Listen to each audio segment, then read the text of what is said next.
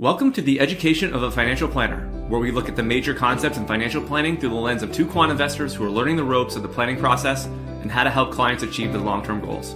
Learn along with us as experienced financial planner Matt Zeigler helps us understand the most important financial planning concepts that impact all of us and how we can apply them to achieve the best outcomes in our financial lives.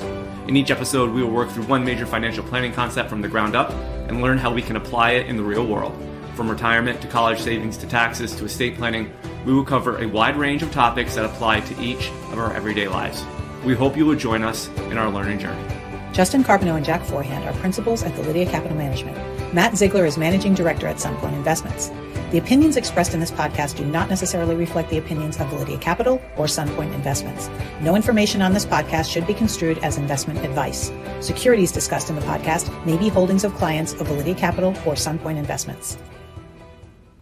All right, guys. Today we're going to talk about factor investing and uh, specifically, Matt, how you use factor strategies for your clients. We also build and run investment strategies um, using investment factors and different quantitative criteria, but we want to kind of get at how a financial planner uses and thinks about factor investing um, when building client portfolios and investment strategies. And one of the things we kind of got connected through a mutual friend, Wes Gray, Alpha Architect, who also runs factor ETFs, factor based ETFs and portfolios.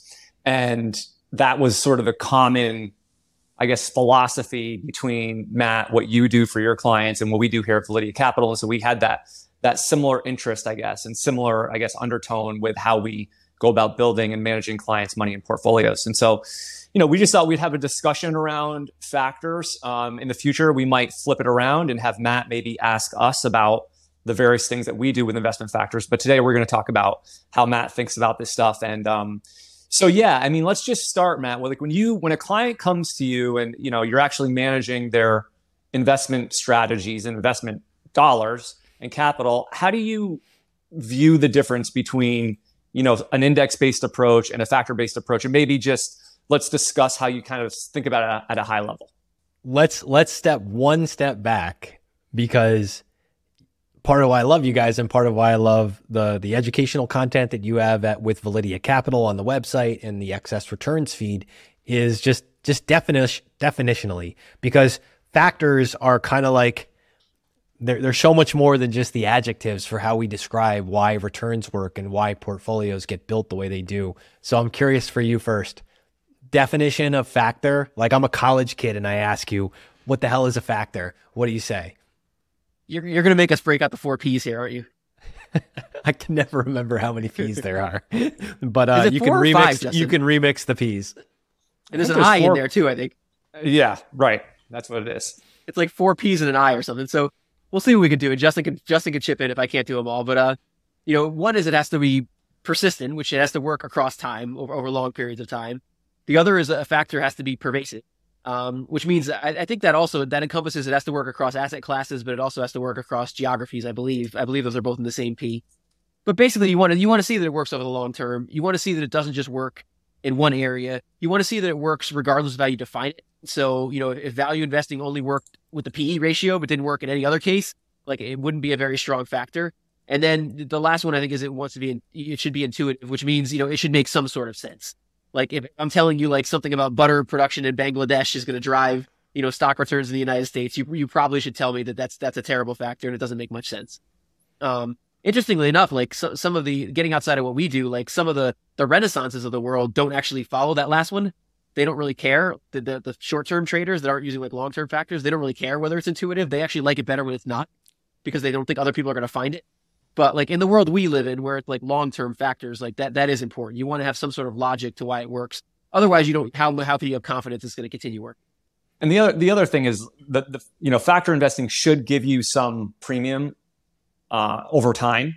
Um, you know, you're basically trying to harvest some type of risk, whether it's behavioral based or uh, risk based ex- explanation as to why the factor should work.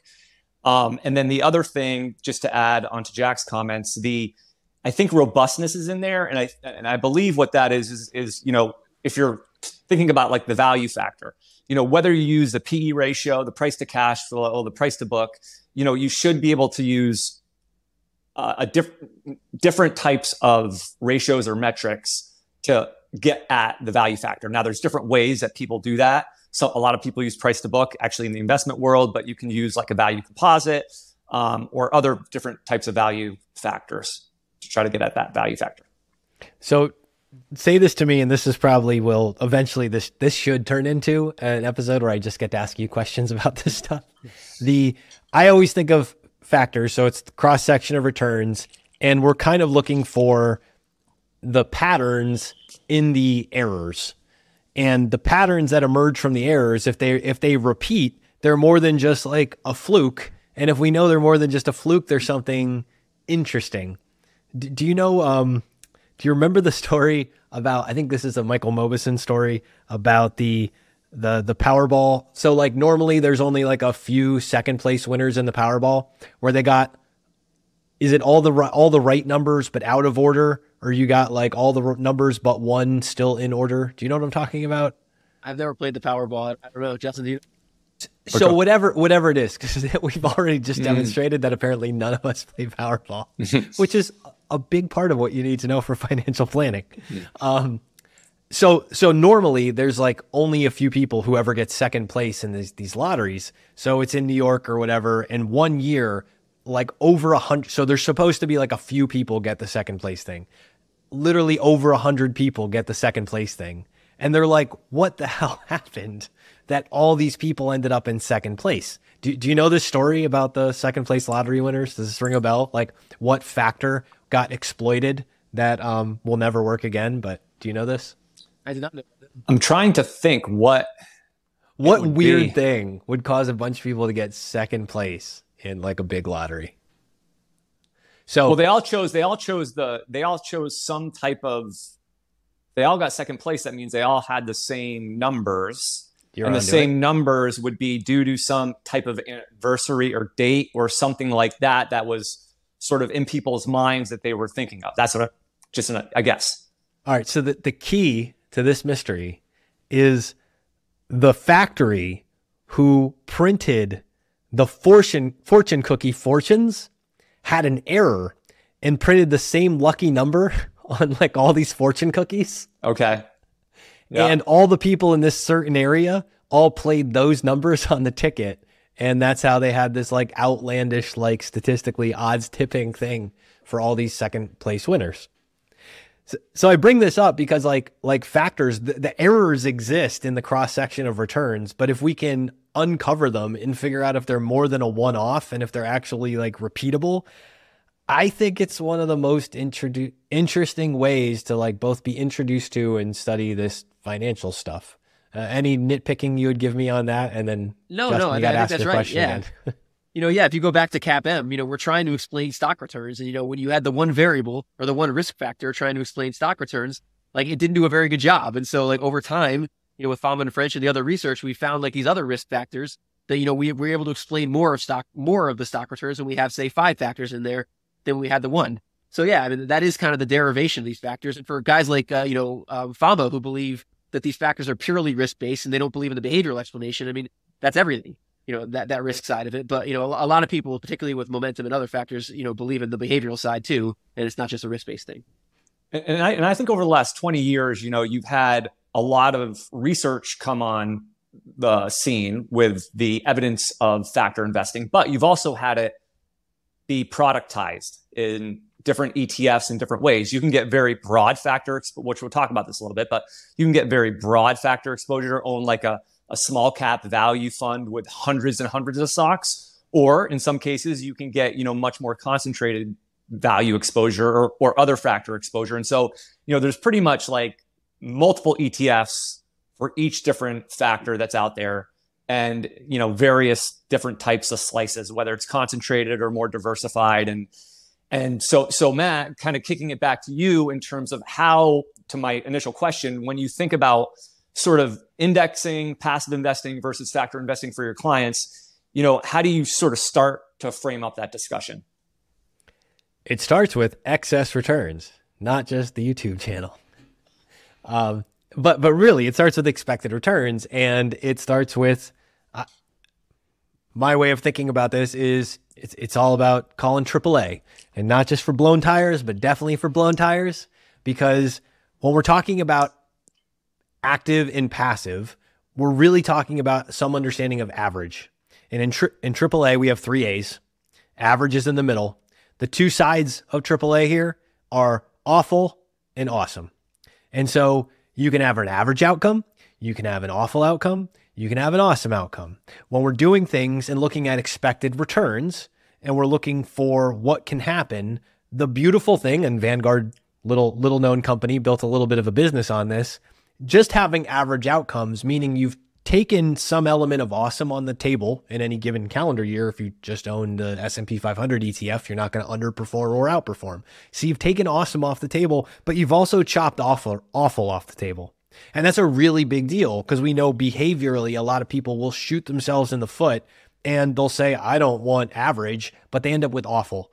They think they're going to get awesome because they buy some product or they do some stupid thing but they end up with awful and that's a really big problem. The behavior gap, it gets identified by all sorts of fancy terms.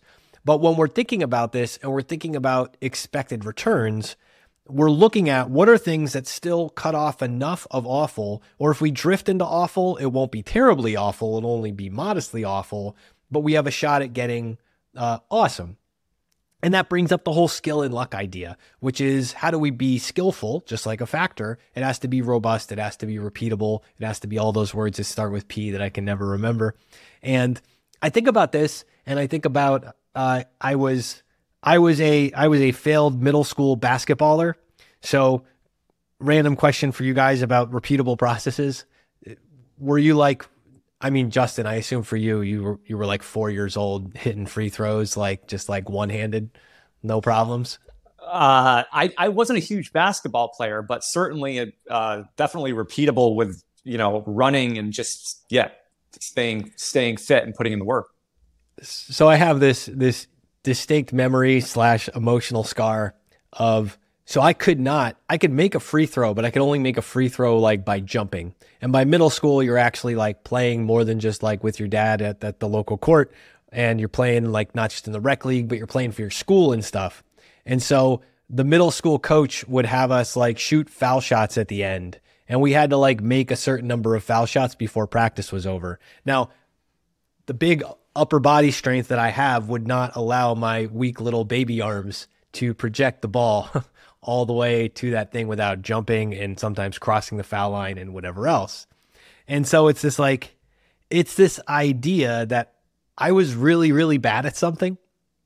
And uh, you had to persist. You had to figure out what the good process was to like build up that strength. And honestly, the good process was get a few years older hmm. until I was able to actually like make that free throw in the basic process style and whatever else to do it.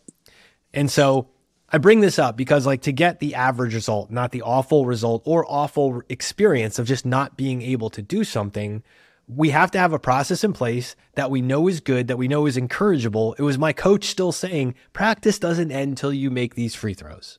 And so, even though I sucked at it, figuring out how to do it until I got good enough to be able to do it on an average basis was a really important part.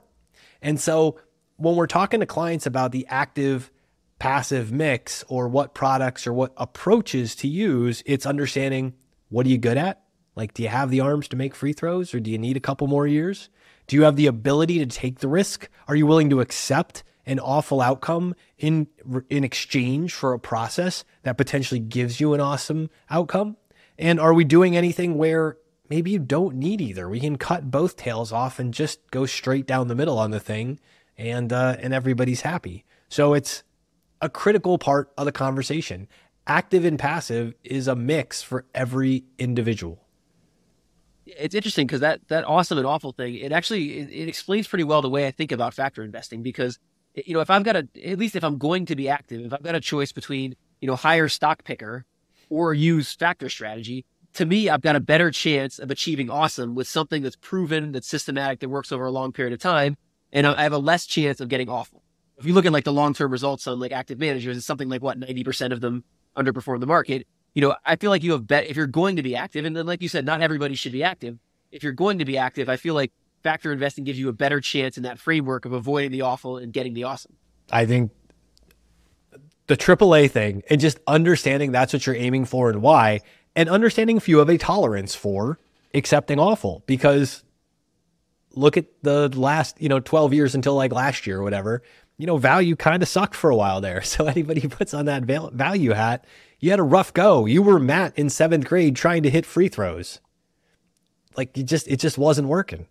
How do you think about like, do you use factors for most clients or most clients indexed? Like if you think about like the breakdown of your clients, like how would you think about that in terms of like active strategies versus, you know, index type strategies?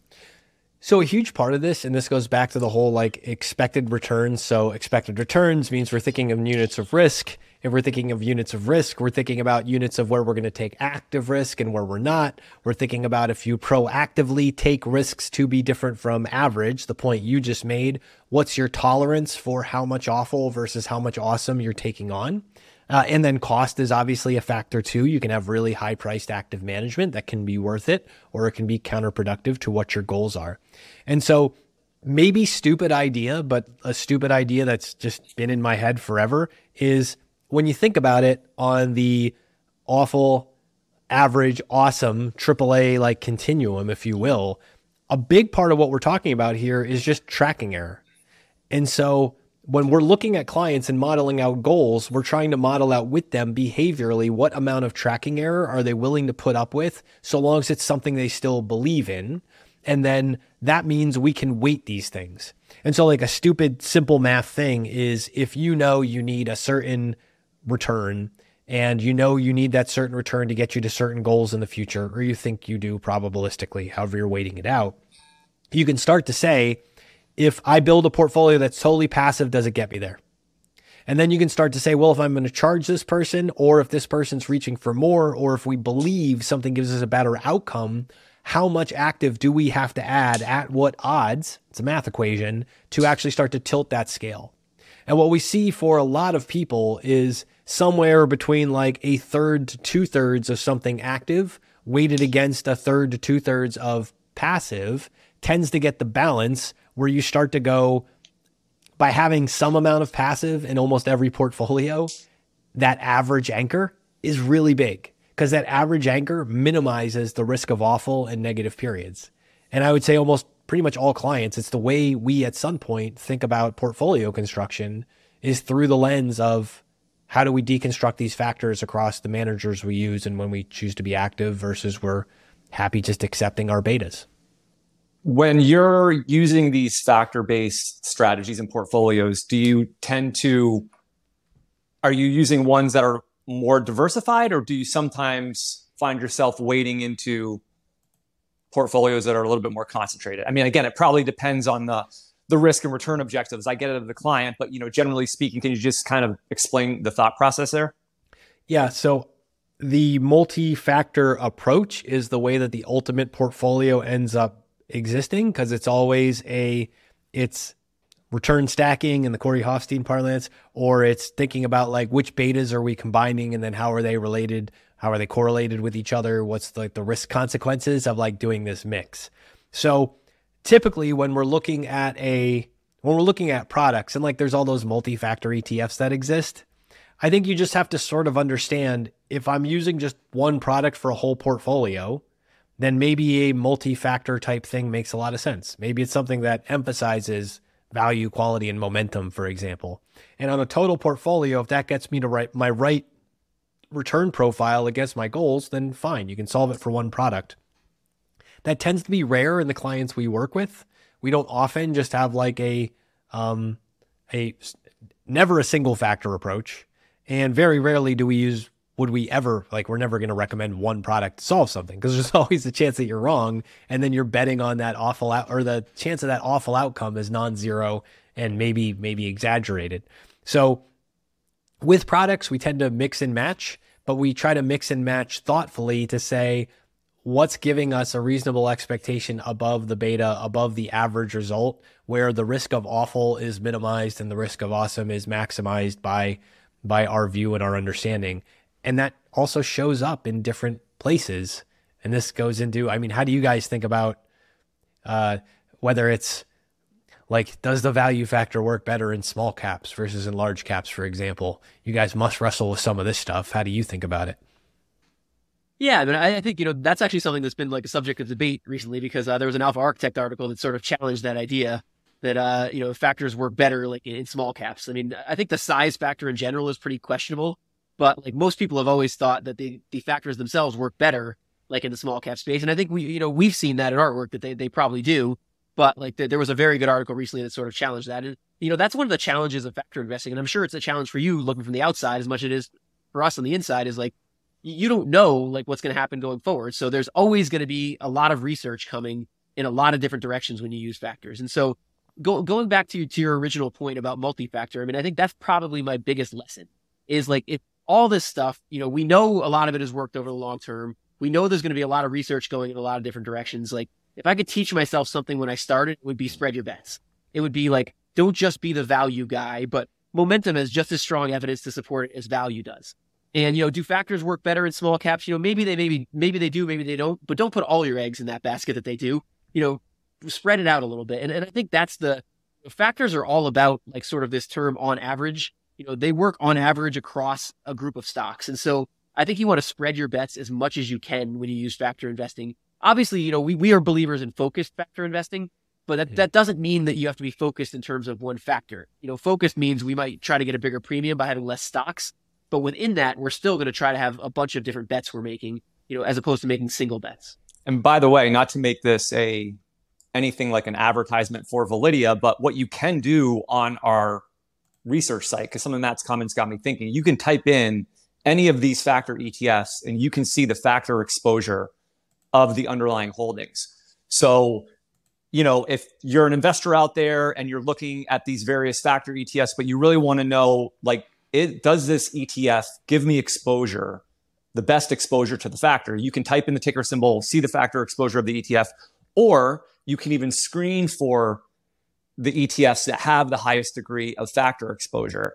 And if someone wants to go to Validea and send me the, there's a free part of the site that you can see this, send me three tickers from uh, the ETFs with the most value exposure, I'll give you a free account to the site just to uh, cool. just to touch on that, that, that factor exposure thing, you know, whether whether someone gets factor exposure, like looks at those our factor tool or somebody else's, like what's really interesting about factor exposures is it, it, sort of gives you an idea of what you're getting for your money. So, you know, what you want to avoid in factor investing is the closet indexing factor fund that's charging a high fee.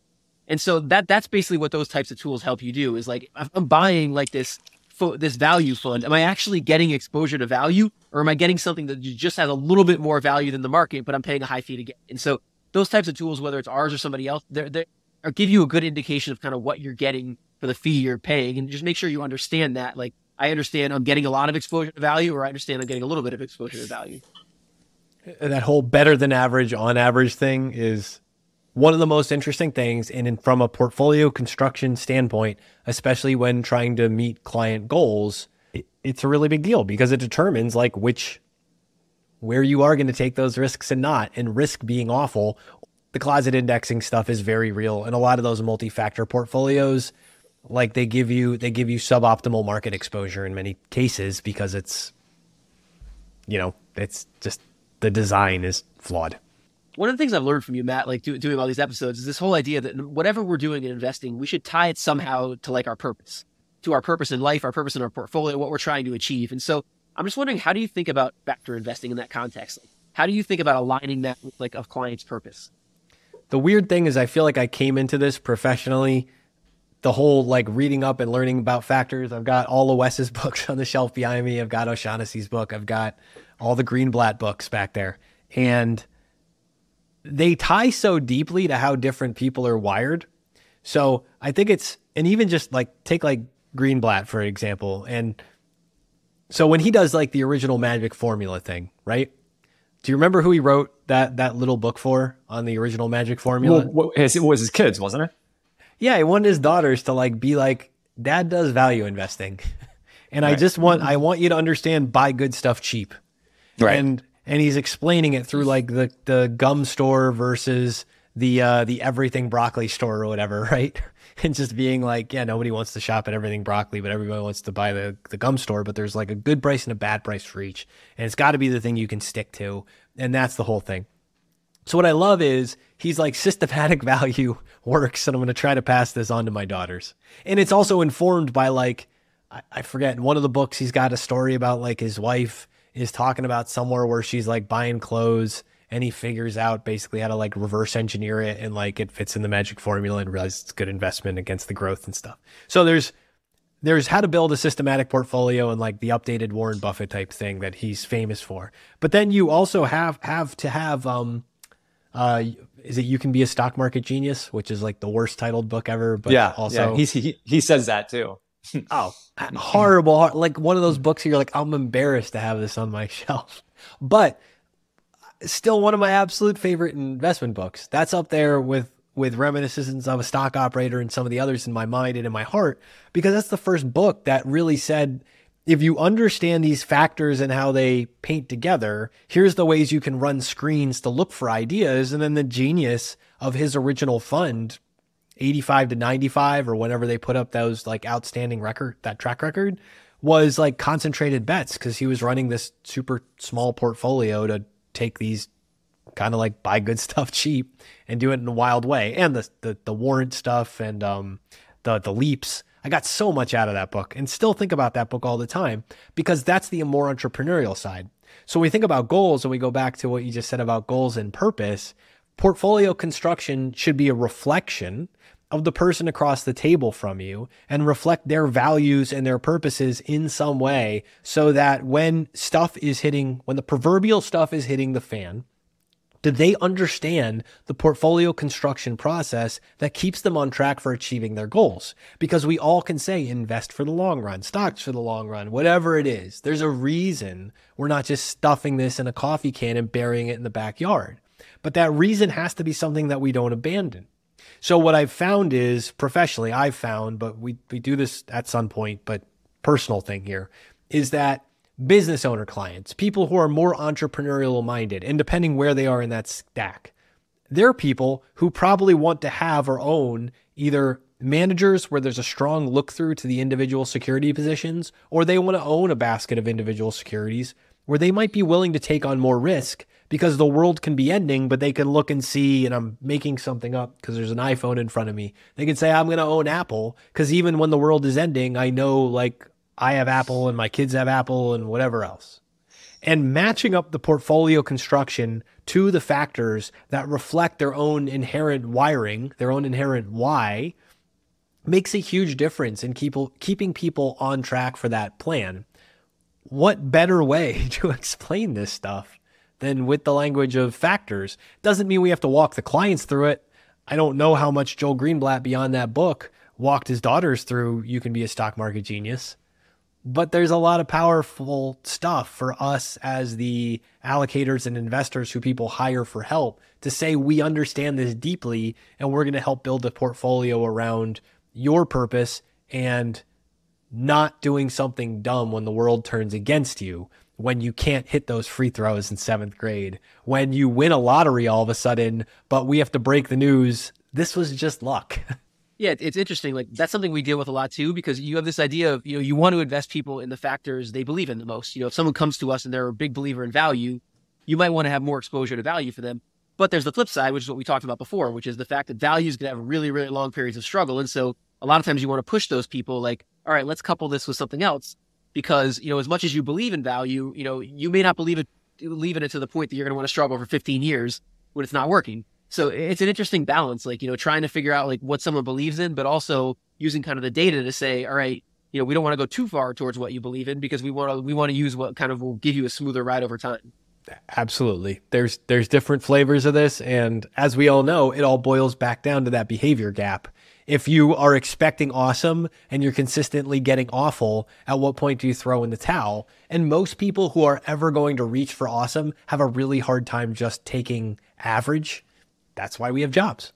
We did a. You joined us for an interview on excess returns we did with Mathieu Pellerin of uh, of DFA, where we kind of talked about this idea of using factor investing like in a retirement portfolio. And one of the things he showed in his research is, you know, if you do use these factors, if you use them sort of in a diversified way, you get a little bit of an excess return, you can support higher withdrawal rates. And I'm just wondering, how do you think about that? I mean, how do you think about this balance between using something like this that might be able to boost your returns and, and like withdrawal rates for?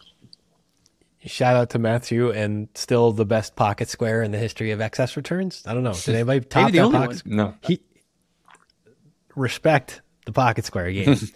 uh, so, as a rule, your behavior is the only thing that can increase your withdrawal rates or your sustainable withdrawal rate. If we want to define that as factors, yeah, absolutely, I agree with that. Factors can be used to increase your sustainable withdrawal rate because your behavior is the thing that can increase your sustainable withdrawal rate. That means if you go through an awful period, you may have to adjust based on that to sustain longer. And if you go through an awesome period, you may have to adjust or you may choose to adjust uh, to reflect the sustainability of that withdrawal rate. I think it's really important that we, and I know these aren't these aren't his words, although it sounds very French and poetic to say that factors aren't cute or cuddly; they're just quantifiable. We can't fall in love with them. They're not some value is adorable, quality is adorable, but let's be honest. At the end of the day, we just quantified something that explains a pattern in the errors on these market returns. So average and awesome are very good, respectively. Awful is not good. We're trying to avoid awful. And if we avoid awful, then we get the sustainable withdrawal rate. And if we have a sustainable withdrawal rate that is made better through the understanding of factors, great. Does it mean you can inc- increase it as a rule? Would the diehard value guy get to take out 6% a year then instead of 4% a year? Maybe works great in hindsight in the regression analysis. But on a forward looking basis, it's it's all going to come down to behavior, and behavior is always going to come down to adaptability to survive. Yeah, getting to that point of behavior, if you're going to do it, you've got to do it in a very diversified way. I would think like using a very aggressive, like focused factor strategy to try to increase withdrawal rates would be a terrible, you know, idea. I mean, obviously you're going to have sequence risk issues around that. You're going to have long periods of underperformance. You're going to have behavioral issues. Like I, I like what he did in the paper because if you're going to do it, you probably want to do slight tilts. You probably want to make something people can stick with that are not going to have problems around retirement with. that's to me that's the biggest takeaway from his work. That's that's a huge part too from peter medina's work. Tilts are really really powerful because diversified tilts mean instead of just so this is the biggest pitch for like not just throwing everything in vanguard that i know which is when you tilt you invite the tracking error that allows first awful and awesome and when you do that and you diversify your tilts to the point you just so eloquently made, then something, diversification means you always hate something you own. So you always have something that's doing awful. But diversification also means you can have the thing you tilted towards it's doing awesome. And so the reason the higher withdrawal rate can exist is because the diversified tilts allow for something to be doing awesome when other things are doing awful instead of everything just doing average. And that is a really, really powerful thing. That's why we diversify across asset classes. That's why we do alternative assets. We do alternative strategies because these tilts can be the thing that enable the cash flow to support all the needs we have on our calendars. I'm wondering, you talked a little bit about, we've talked about these long periods of underperformance these factors can have. I'm wondering, how do you think about dealing with that upfront with clients? Like, if you're going to put a client in a factor strategy, how do you figure out like whether they can withstand that? I mean, obviously we're using multi-factor, so we're trying to make them Eh, be as diversified as we can, but we know even like a multi-factor portfolio can have these long periods where it doesn't work. Like, what would you ask a client up front to try to get an idea of like, are they going to panic? Are they going to do the wrong thing when that bad period comes? The honest answer is when you're talking to clients, when we're talking to clients, so we don't get somebody, somebody's not inbound going, I love value, build me a value portfolio. People don't come to us with that question. They might know about it. They might have they know who Warren Buffett is and they may or may not know about some of the other things, but they're not coming to us looking for a factor. They're not looking for an answer on those terms most of the time.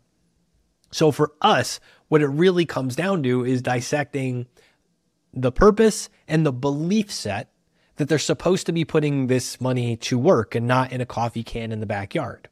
We're reverse engineering then away from, okay, if you believe you should be doing something more than just hiding this, what do we need to solve for on from a planning perspective first for what this money's supposed to do? Are you consuming it? Are you gifting it? And then over what time horizon? And then what risks are acceptable over that time horizon on on different levels of of risk. Sorry, I'm overusing that word. But this idea that we now have to understand your your plan, we have to understand your goals and objectives, we have to understand your desire to consume or gift this money over various horizons under various scenarios, and then which things feel comfortable to you. So usually not going to ask the question about how comfortable are you with like this period of underperformance. That's a reality we know as practitioners. But we are going to ask the question of are you looking at the account? Does it help you when you see an individual security? Some people, like I said, they think in terms of they think in terms of stocks, and it's hard to think about in terms of funds. Uh, there are narrowly expressed things. It might be an ETF that just focuses on a sector or just focuses on a type of strategy. There could be a private investment that only focuses on direct rail car investments that uh, ship things to northern Canada or something. Those are the pieces of great. Somebody has a brain that's wired to understand things a certain way. It's our job to understand their goals and objectives, build a portfolio that makes some at least intuitive sense to them, has academically and empirically demonstrable like positive effects if they'll stick to the strategy over the long term and that we can talk to that at multiple levels. Because the other reality too is how many times do you talk to somebody where one person is here and the spouse is here? Or one spouse is here the other's up here and they have a child who's the trustee on the family foundation and they're way over here you have to be able to think through this complicated thing in a way where you can communicate with all three of them with one cogent strategy. And that's way more than value's going to underperform for a while. That just got me curious. Like, how much do you typically get in the weeds? If you're using a factor portfolio for clients, like, how how high level do you keep it, and how much do you get in the weeds? Like, I assume you're not sitting there and telling the client, you know, this fund I'm using uses a five factor composite to build their value you know, approach or whatever. I assume you're not getting into those that level of detail because clients just don't care. But what would you how how much would you share with them about like here's this value fund we're using? Uh, always, always, always, always. You give the opportunity for them to ask the questions on how deep they want to go to understanding these things. Most of the time, there is a story or a narrative that better explains the math of what you just said than the actual math of what it is. Now, if somebody wants to get into that, we can break it out. And we have a whole strategy for how we think about risk, how we think about risk mitigation, how we think about how that teeters into different areas, and we figure out all the tilts and we build portfolios this way. At some point, we go very, very in depth into this process and then how to do it with both public and private investments. But to the extent that somebody doesn't have a full, now, if a family office has a full investment committee who wants to dive through all this stuff and we're doing all the CIO type stuff for them, great. Then we're probably explaining some of the stuff and why we're doing it. But for most people, what they want to understand is the high level reflection of who they are in this thing. So just like they can weather tough times with their family, how's the portfolio weathering tough times? And what are we doing to make those shifts? if the client is concerned about what they see on TV or hear about inflation and things like that, we need to be able to say inside of the portfolio, here's the factors that correlate with owning real assets that have a positive relationship with inflation in normal environments. And this is why this ends up here, whether we're talking about a individual stock or a type of equity fund or whatever it may be. And that's the part that matters. How do we connect those values and then as professionals, we have to be able to go deep. It's my doctor when he says you should take this like ibuprofen, I don't need the whatever the medical school like dictionary name is with the 300 pages of negative side effects. I need the thing that explains it to me. And if I want to go deep on something with my doctor, I expect my doctor to go deep with me. And I view our profession as the same way. Give me the prescriptive advice, tell me the right steps to take, guide me through it. But if I need to dive deep, I need you to go deep as as deep as I can understand with me, and that's what we seek to do. Okay, guys, I think that's a good overall discussion. We talked about what a factor is, how you define it, talked about active factor based portfolios versus passive, how uh, people's goals and purpose can be aligned with factors. I think, Matt, your use of multi factor investing and, and sort of how you articulate different factor strategies to clients. So hopefully uh, you guys found this discussion valuable and useful, and we'll see you next time. Thank you. Hi, guys. This is Justin again. Thanks so much for tuning into this episode. You can follow Jack on Twitter at, at PracticalQuant. You can follow me on Twitter at, at JJCarbonneau and follow Matt on Twitter at, at CultishCreative. If you found this discussion interesting and valuable, please subscribe in either iTunes or on YouTube, or leave a review or a comment. Also, if you have any ideas for topics you'd like us to cover in the future, please email us at excessreturnspod at gmail.com. We would like this to be a listener driven podcast and would appreciate any suggestions. Thank you.